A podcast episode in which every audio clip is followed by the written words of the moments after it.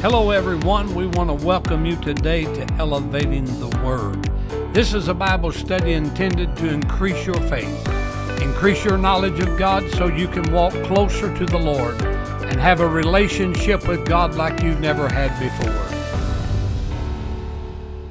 Welcome to the podcast today. We're going to be talking about salvation, what it means, and uh, explaining it from a Bible point from the beginning as to why we need salvation.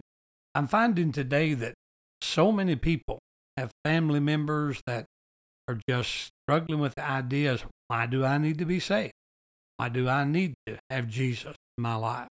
What, what's the reason behind this? Because we're living in a world that's about as godless as it can possibly be. And, and the, the main message of salvation has just kind of escaped them. They don't understand why. And that's what we want to talk about today is finding out why we have to be saved. A good good example of that is in St. John chapter number 3 where Jesus is talking to Nicodemus. And now Nicodemus is a church going man. He's part of the temple makeup. He has a job there in the temple. And the scripture said he came to Jesus by night, and many speculate that he didn't want to be seen. He wanted to uh, hear what Jesus had to say without jeopardizing his stand in the church. So he met Jesus and he came to him asking questions. I know you're a great teacher. I know this and know that. And three times in the first seven verses, Jesus said to Nicodemus, You have to be born again. Verse number three, verse five, and verse number seven. Verse number three, Jesus said, Nicodemus, you must be born again in order to see the kingdom of God. Now, the word see there means to understand the kingdom of God. Many people in our world today do not understand why a born again believer loves God, dedicates their life to God, wants to go to the house of God, wants to serve God, give God everything that they have in their life. It's hard for them to understand that. The reason it's hard for them to understand that is they can't see the kingdom of God because they do not have the born again experience that Christ talks about in this chapter. Then, verse number five, he said, uh, You must be born again of spirit and water in order to enter into the kingdom of God. You've got to be born and into this thing through the Spirit of God in order to get to heaven. And then, verse number seven, he just kind of tops it off by saying, Marvel not, marvel not. I say unto you, you must be born again. Uh, these three areas in John chapter number three uh, gives the concern that Jesus had toward Nicodemus, even though he was a church going man, even though he was part of the temple makeup, yet he did not have a born again experience with God. So today we want to discuss what it means to be born again, how you're born again, why you have be born again, and why Jesus has to be Lord of your life. And so that's where we're going to begin today, talking about the Word of God and what it means to be born again. I want to go back uh, to the beginning where God made man in the beginning because that's where we're going to discover the reason as to why man had to be born again and why it was such a criteria the Lord Jesus Christ talking to Nicodemus, you got to be born again, Nicodemus. You got to know this experience, and you got you got to have it birth in your life. And so he said, being born again. That means birth into your life. So what what is he referring to when he said you got to be born? Got to be born again three times. And those in verse three, five, and seven, he makes the statement, "You got to be born again." Well, let's let's go back. Genesis. And you followed me much. I use Genesis a lot because Genesis is called the book of beginnings. Everything in the scripture has its roots in the book of Genesis. Let's go back to Genesis chapter 1 and verse number 26. Now, this is the first mention in the scripture from God concerning mankind. Listen to what he said. He said, Let us make man in our image and after our likeness. Let them have dominion over the fish of the sea, the fowl of the air, the cattle over all the earth, and creeping things that creep up on the earth. First part of that, he said, Let us make man in our image. Image is what you look like. After our likeness. Likeness is what you act like. Two parts of God. This is the amazing part. I'm not going to get into this much, but just kind of stir your mind up.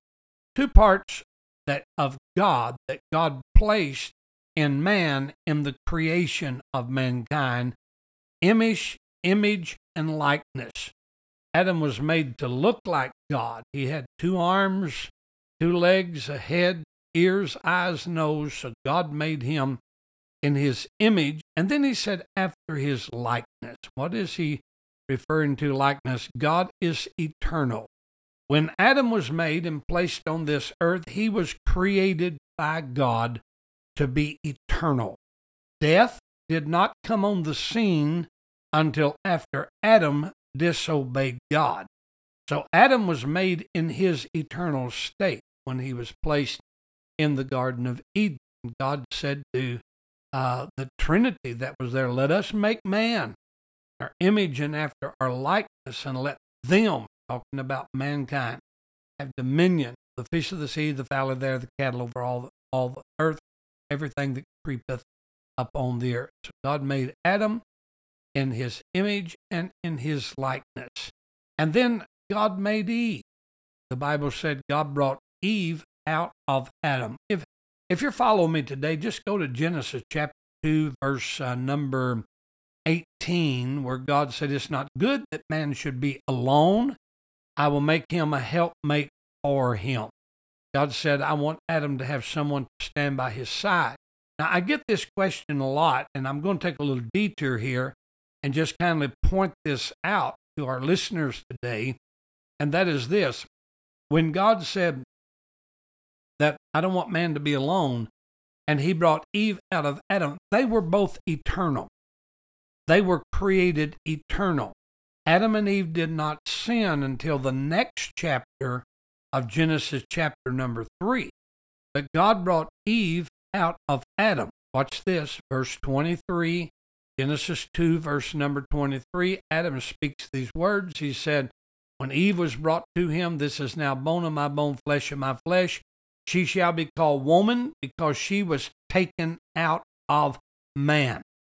That means God never went back to the dust of the earth to make another person. He made he brought Eve out of Adam, brought her out of Adam. She brought she was taken out of Adam. That means when God created Adam, he had already created Eve.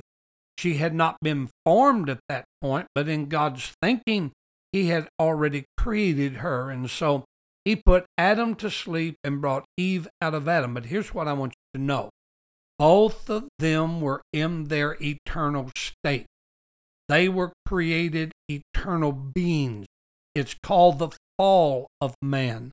When the fall of man took place, they fell from their eternal creation that God had made them to what man has become today, and his degenerate action is being lost without God. So God never went back to the dust of the ground to make Eve. He brought Eve out of Adam. Now, Adam and Eve were placed in the Garden of Eden and they were blessed of God. God done routine visits with them. And we know that from chapter 3 of the book of Genesis and verse uh, number 8. And they heard the voice of the Lord God walking in the garden in the cool of the day. Adam and his wife hid themselves from the presence of God among the trees in the garden. It said they heard the voice of God. They knew who it was, indicating God had made this visit many times before because they were aware of the voice of God. So, whenever Adam and Eve fail, when they fail from their original creation that God had created them into the fallen man that man has become, here's what I want you to get in your understanding. When they fail, they fail from being eternal creation to mortal creation. Now, it's ironic that God made man to begin with eternal. By the way, He made them male and female, and they were, were eternal. That means they'll be male and female in the eternity as well. You know, I pass through the cemetery a lot of time and I see uh, uh, tombstones, and I know it's uh, uplifting, but it's not so. When they say gone to be an angel, uh, we are greater. Man was created above the angels, and he will be risen above the angels in the end time at the resurrection when our Lord calls us back into the eternal kingdom of God and gives us an eternal body. We are created by God to be worshipers of God. So Adam and Eve was created above. They were created above what man is today. Man fell to what he is today. Here's what I want you to get from this little point here. When Adam and Eve failed, they never lost the image of God. They only lost the likeness of God. Let me point that out. When Adam and Eve failed, they did not lose their arms, they didn't lose their legs, didn't lose their ears, their eyes, or their mouth. We were created in the image of God. We never lost the image of God. We lost the likeness of God. And because we lost the likeness of God, man is in his fallen state is in the state that man has degenerated himself to today. God never intended for man to kill his children. God never intended for man to rise up and kill each other. God never intended for man to do what he does in his fallen state. He was created better than that.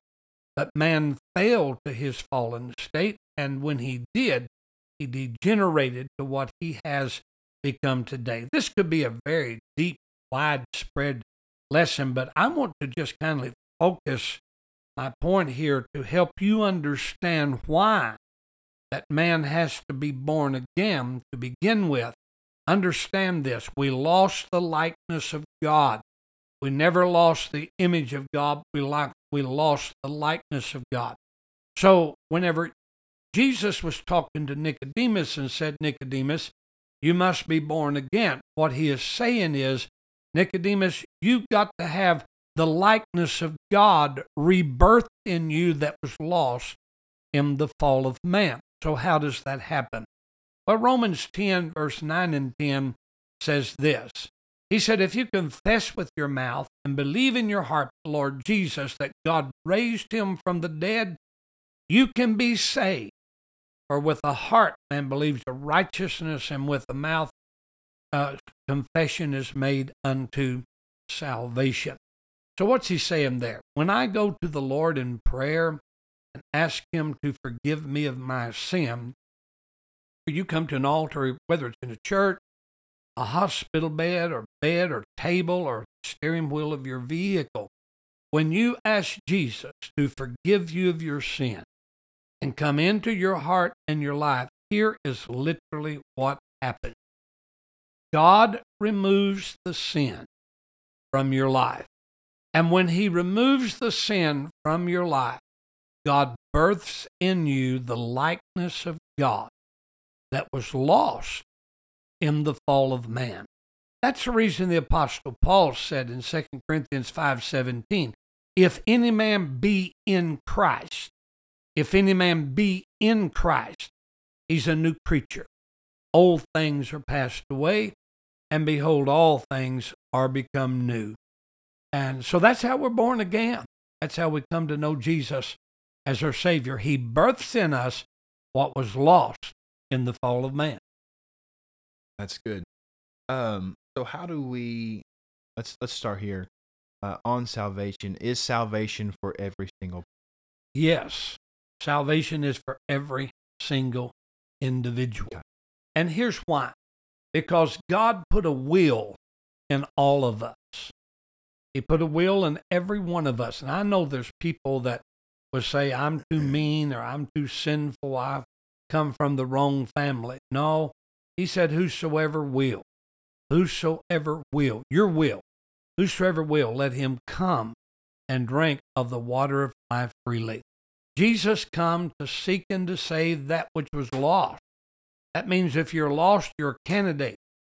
Be saved by Jesus Christ. Everyone is invited into the family of God. Awesome. Well, how maybe you can kind of help um, a lot of people, I know this. I think it was it's called Calvinistic view of that God has predestined just certain people. How let's let's go Romans eight twenty nine. For those whom he foreknew, he also predestined to be conformed to the image of his Son, in order that he might be the firstborn among the brothers. Um, a lot a lot of people take these these verses, and I think Ephesians one, four and five talks about predestined and adoption as sonship. I know a lot of people take that as um, well. God uh, already predestined, already planned out um, their salvation, so He's only got certain people picked out for salvation. Some people believe that way about about salvation. So Okay. can you can you ease the mind of some people um, Yes. that salvation is for everyone, and God didn't pick you out from the beginning. Um, he may have foreknew, but He didn't pick us out. Okay. Well, Rob, um, when it said predestined, all of us are predestined, which means Christ died for everyone. He wants everybody. It's not His will that any should perish. That's what predestined. But when you move that word into predestination, Mm-hmm. predestination, then you're saying there's some people born in this world, no matter what they do, they're not going to make heaven. They're they're not going to have Jesus as Lord their Savior. I, I feel like that is very, very, very wrong. Yeah. And um, and and we can get into a subject here that is very, very debatable, but it's uh, there's some scripture that lines this out. You see, God has a will, and God's will is written. The will of Mm. God's written, but God's also a sovereign God. Yeah. And His sovereignty is not written. If it was written, it wouldn't be sovereign. Mm. But His will is written. It's not His will that any should perish, but that all come to repentance. Yeah. So in God's sovereignty, God has the ability to know and not to know, to do and not to do. Now, let me explain that scripturally. I'm not going to just pass my opinion on this, but I want to show you something very, very powerful in the Word of God. When it comes to the destiny of mankind, God has the ability to back up and say, I'm not going there. I'm going to leave their destiny up to them. Let me prove that by Yeah. the scripture.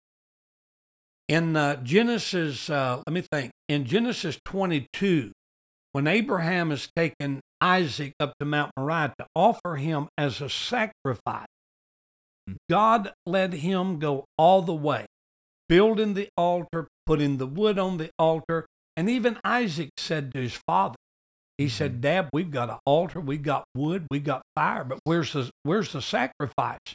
And Abraham said in verse 8, God will provide himself a mm-hmm. lamb. At that time, Rob, Abraham looked ahead. Yeah. He looked ahead by the authority of God and saw the real Lamb of God coming into this world. What I want to show you is verse number 12.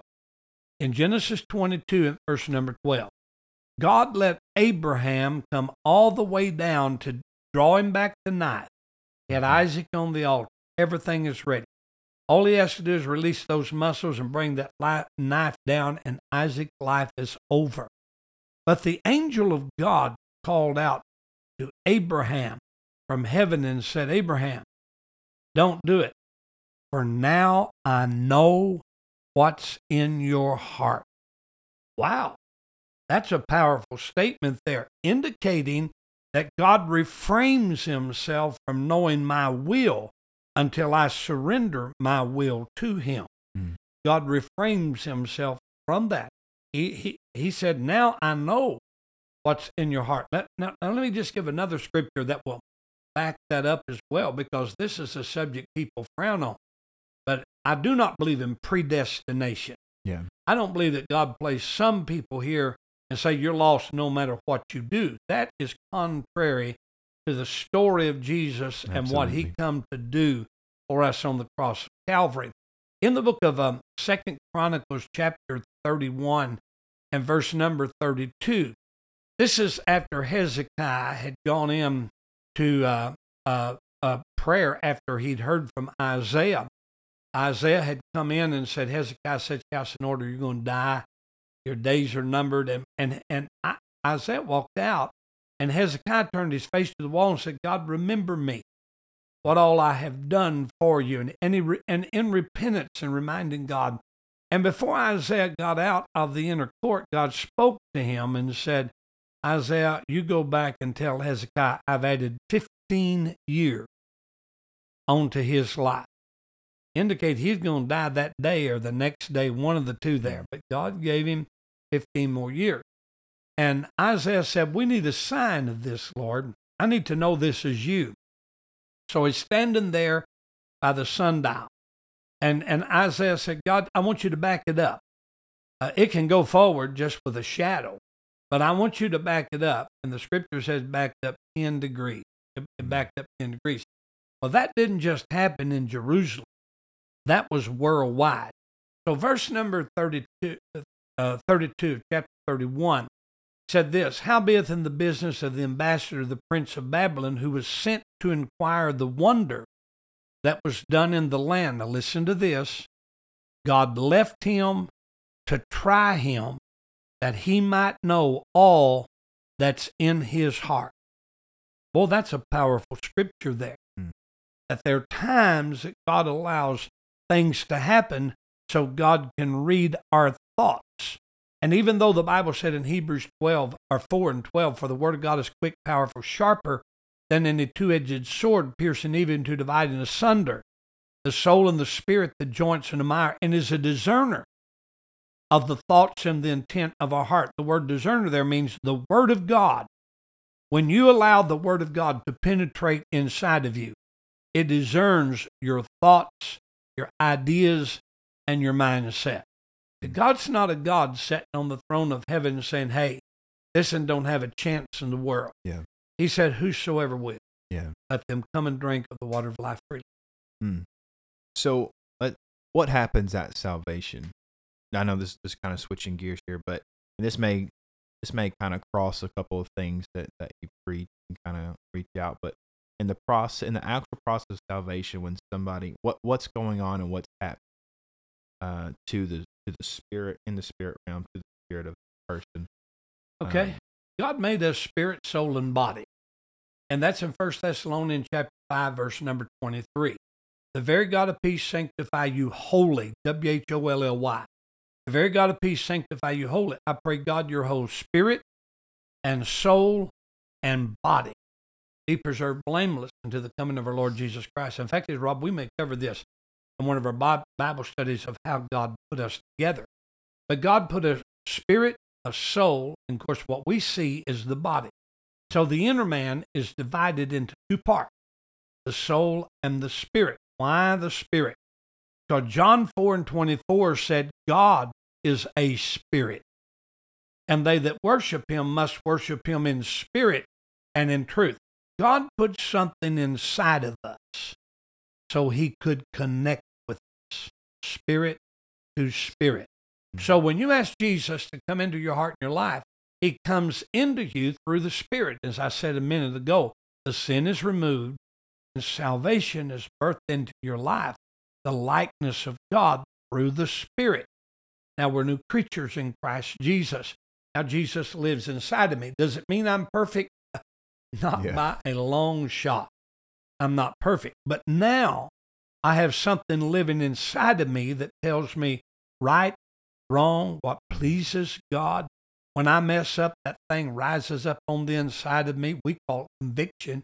Actually, it's the voice of God that rises up and said, Dean, you can do better than this. Yeah. You can live better than this. Yeah, I heard that a time or two. You can do better than this. Yeah. And it, it shames me. It convicts me of my wrongdoing. And because I have developed a relationship with God, then I repent of that wrongdoing and say, Lord, strengthen me. Where I'm weak, make me strong. Where I'm foolish, make me wise.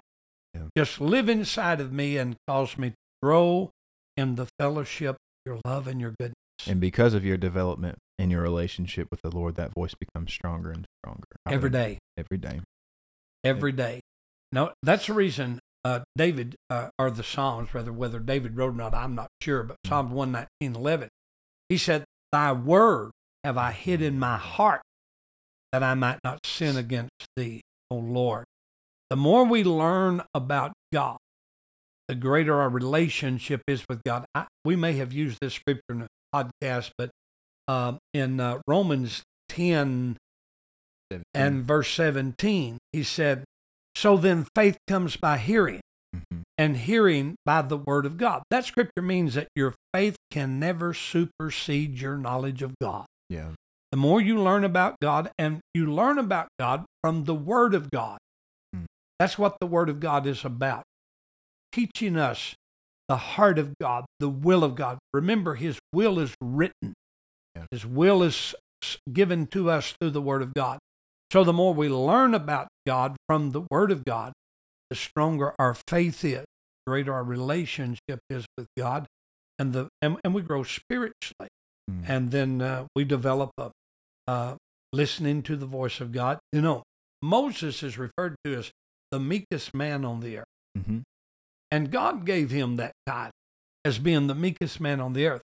Now, in, in our culture, in our language, the word meek means to be humble, uh, to be uh, simplified. But in, in the culture in which it was written, the word mean, meek means tamed to the voice of God. It's used there as tamed to the voice of God. There wasn't another man in the scripture that heard the voice of God concerning issues of life for other people than Moses did. And he developed that relationship that when God spoke to him, he knew it was God. He knew it was God. He didn't have to have it run it through a committee.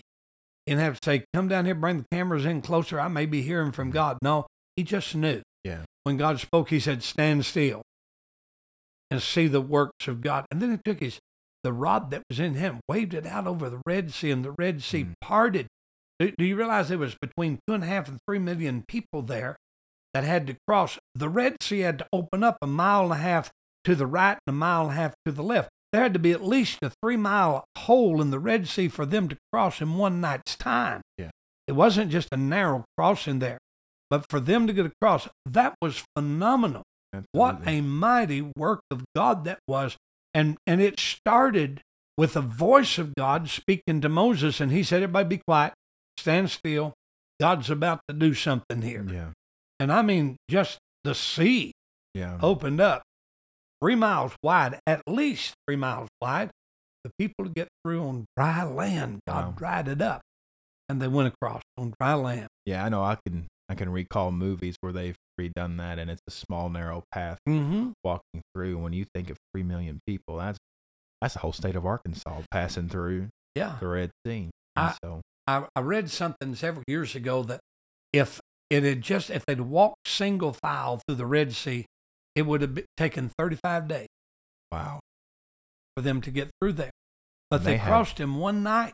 and they had Pharaoh on, on their tails. Yes, and God withstood Pharaoh yeah, back behind them. He just separated with his hand, and but Moses Yeah. just knew these things. But he had tamed himself to the voice of God. And the closer you get to God, the more you develop that understanding of the heart of God. That when God speaks to you, when God says something to you, the longer I serve God, you just know yeah. Oh, when yeah. God's talking to you. Yeah. And uh, that's developed. That don't just start out, Yeah. that is developed. You learn the voice of Yeah, and that goes back to, to last week. He made he made known his ways to, to Moses and his acts to the children of yes, yes. And the importance of knowing his ways and not just his acts alone. Mhm. But the further we dive into a relationship with Christ, the more we know his ways. Oh yeah. Yeah, that's good.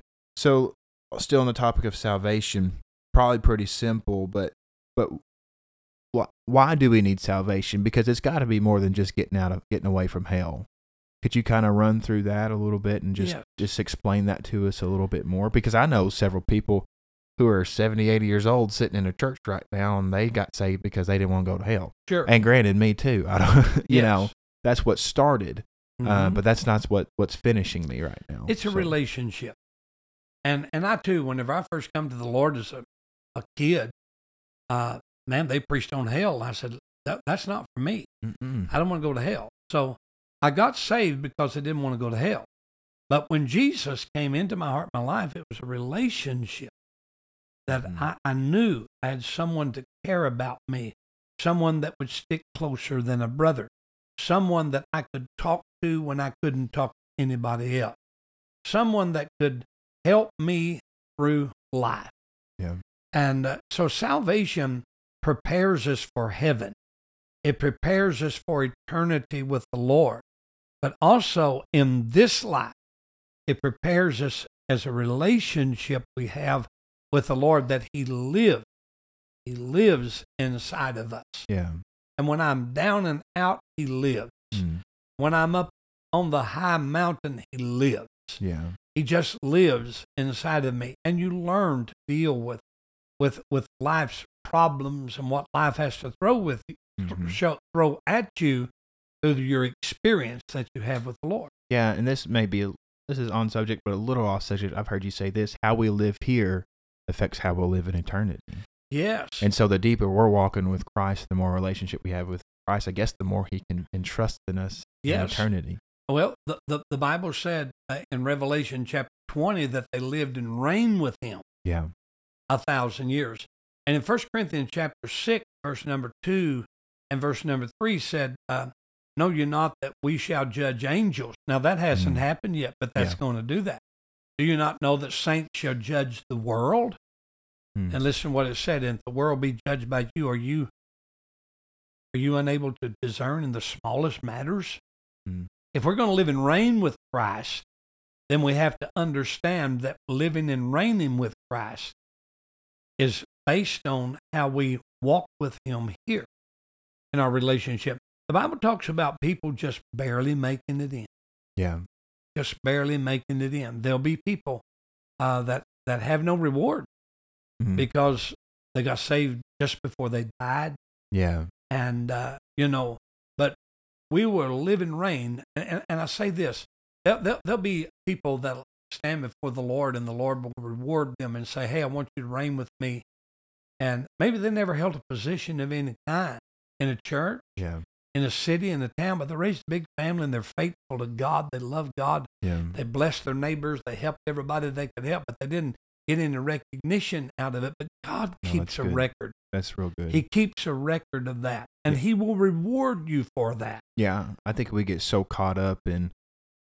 We're all, for one, we need to all realize, realize we're all called to ministry. Mm-hmm. was it Luke 16 and 15 go ye into the into the world and preach the gospel Matthew 28 says go and make disciples we're all called to ministry. We may not be all called to fivefold but we're all called to love people to love God to serve people to serve God. And uh, I love Mark uh, or John Bevere talking about the great white throne judgment. And and I, we haven't talked about this before so this may be wrong but he talks about it's not about what you what you did more as much as what you didn't do. And he says and he does a great elaborate story of like people before the white throne judgment said lord uh, i did this and i did that and i did this and he said but you didn't do what i called you to do. Mm-hmm. then he goes to the next person that lord i did this i did that and he said but you didn't do what i called you to do. And they said lord i was a pastor or lord i was this or lord i was that. All these ministry things and then he kind of explains that this little bitty old woman comes up and said lord all i did was raise three baby boys and love them well and he said you did exactly what i called you to do. Yes. because of those three baby boys. Now 5.7 million people are in the kingdom of god because you raised a pastor and you raised a missionary and you raised a great accountant as Sure. well and so like i think sometimes we put so much focus on on these on fivefold ministry inside the church that we don't empower the people of god just to live everyday lives of just loving Sure. jesus walking in the spirit and just loving on people You know, of course, um, I I was talking to a, a pastor yesterday, and I, I brought this out, and I've been intending to tell you. Hmm. This is my son-in-law here. I'm talking to, and uh, he and my, my daughter have just received a position at a church as a music pastor. In First Chronicles 25, that whole chapter is about musicians, and it says three times in that chapter, and they prophesied Hmm. with their music. mm-hmm. They prophesied. The word prophesy means preached. Hmm.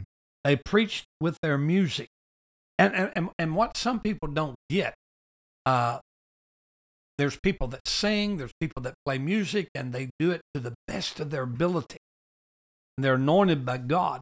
Hmm. And because they're anointed by God, they're actually preaching the gospel with their talents, preaching the gospel with something that God has enabled them to do, and they five talents and turned it into ten, Yeah. and four talents and turned it into eight talents. Mm. And and there's three times in chapter 25 of the book of First Chronicles that they prophesied on the harps and the stringed instruments.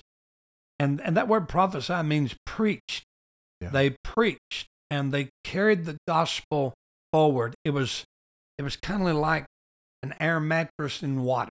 Mm. They just carried the point of that flowing down the stream and anointed by God. Yeah. Yes, That's good. God blesses and God moves when we let Him take our talent. Yeah. And um, Well, that goes the same same thing for the guys sitting right now in, uh, in a muddy pit welding on a pipe. It goes the same for uh, the plumber. It Sure. goes the same because God's gonna uh, because of their gifts that they have, whatever their talent may have, He's gonna elevate them and put them into places and put them into situations where the gospel can be proclaimed. Yeah. And uh, I know uh, before taking this position, anything like that, I uh, with owning a business and doing handyman work and doing things like that, I I've probably done done more ministry, quote unquote, in those times because people invite you into their home. You get Yes. opportunities to pray with them, talk about the goodness of God, and sometimes you're just you're just living your life right in front of them, and That's they right. want to know the difference in um um. But that's good. Your talent is yes, prophesying. And I guess that's where our Pentecostal praise break started at. yes, it, it must have been. But anyway, uh, we're we're blessed of God, and Yeah. you know, through the years of time, I've been preaching a long, long time, 50 for years plus. And, uh, uh, you know, I've pastored churches and you see people, they want to be on the platform, they want a position, they want this, they want that. And, and you know, they're not really qualified. Yeah. They just want the show Yeah. of that. Absolutely. And uh, I'm thinking, you don't know, there's a whole harvest out there yeah. that labors. And that was the only prayer request Jesus ever made in the scripture. Pray ye the Lord of harvest that he'd send labors for it. Mm. He never made any other prayer requests but that. Yeah. He said, You need to pray for labors to be sent into the harvest, Mm, not people to be on the platform, Yeah. but people to be in the in the field out there of harvest that just need God Yeah. and God's grace. Yeah, that's good. Let's do this because we haven't. Well, I don't think we've tackled this. Is the simple thing of how do we get salvation? How do we come to salvation? Okay. We come to salvation through the drawing of the Spirit. Hmm. John 6 and 44, Jesus said, No man can come unto me except my Father that sent me draw him. Then he said in John chapter 14 and verse number 6, I'm the way, the truth, and the life. No man can come to the Father but by me. You have to be drawn Mhm. by the Spirit of God. So when the person feels the drawing of the Spirit of God, don't take that lightly. Don't take that lightly at all. That's God trying to deal with you and draw you from the place you are in this life, darkness, Mhm. and draw you into what the scripture talks about light. Yes. And it is a marvelous light Yes. the light of God. So you're drawn by the Spirit. And when you're drawn by the Spirit, that doesn't mean you're saved. Yeah. The salvation comes on your part of accepting Him, Mm. opening your heart, and, and whatever words you choose to use is uh, Yeah. There's no formula. there. I think we There's no about this the other words. Yeah. that uh, you know. We we lead people in a prayer Mm-hmm. uh, because the Bible said you believe in your heart, confess with your mouth. Yeah. but uh, believing in the heart. Uh, the thief on the cross just said, Remember me when you come into your kingdom. And Jesus said, You'll be there. Yeah. You'll be there. Yeah. Blind Barnabas cried by the road, Jesus, thou son of David, have mercy on me. Mm. And he received his sight. Uh, you know, just in a repentance from the heart, Yeah. Coming to the knowledge of God's saving grace because you feel the drawing of the Spirit. They may be somebody listening to this podcast right now that God is moving in you, mm-hmm. tears are flowing down your face. You you just feel the need Yeah. of prayer. You don't have to be in a church. You don't have to have a preacher, but right now where you're at mm-hmm. listening to this podcast, you can just open your heart and your mouth and say, Lord, forgive me my sins. I accept you as my Savior. I Yeah. accept you as my Redeemer. Come into my heart, into my life. Rob, we, we've been doing this uh, podcast today because I wanted to explain why man had to be born again. Yeah. And man had to be born again because he lost the likeness of God that was given to man Yeah. at creation. But we regain that likeness of God through salvation. Mm. We're redeemed. And that's how God intended. He intended it. Man never lost the image of God. We still have two legs, two arms, Yeah. eyes, ears, nose, and mouth, just like God had. But we lost the likeness of God. And you gain you regain the likeness of God through your confession of the Lord as being Savior of your heart and your life. Man, that is good.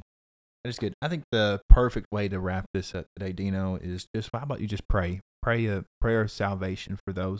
Um, I know we said we don't have to do that, but if it makes somebody comfortable enough to do it, why don't you do that and sign us out? Father, I am so thankful today that the reality of your word is just as real as you planned. And I'm praying for those that are trying to lead their families to the Lord that this podcast today will give them insight to explain as to why we need to be born again. And for that soul that's just listening to this podcast that feels you drawing their heart, their life today, I pray, oh God, that you just help them. And I pray right now that they pray this prayer Lord, forgive me of my sin. Take away my sin, come into my heart, my life, and let I will let you be Lord to me the rest of my days. Lord, if, if, if they pray that kind of prayer, mean it in their heart, salvation has come unto them this day. I pray and ask these favors in Jesus' name. And we thank you, Lord. Amen. Amen.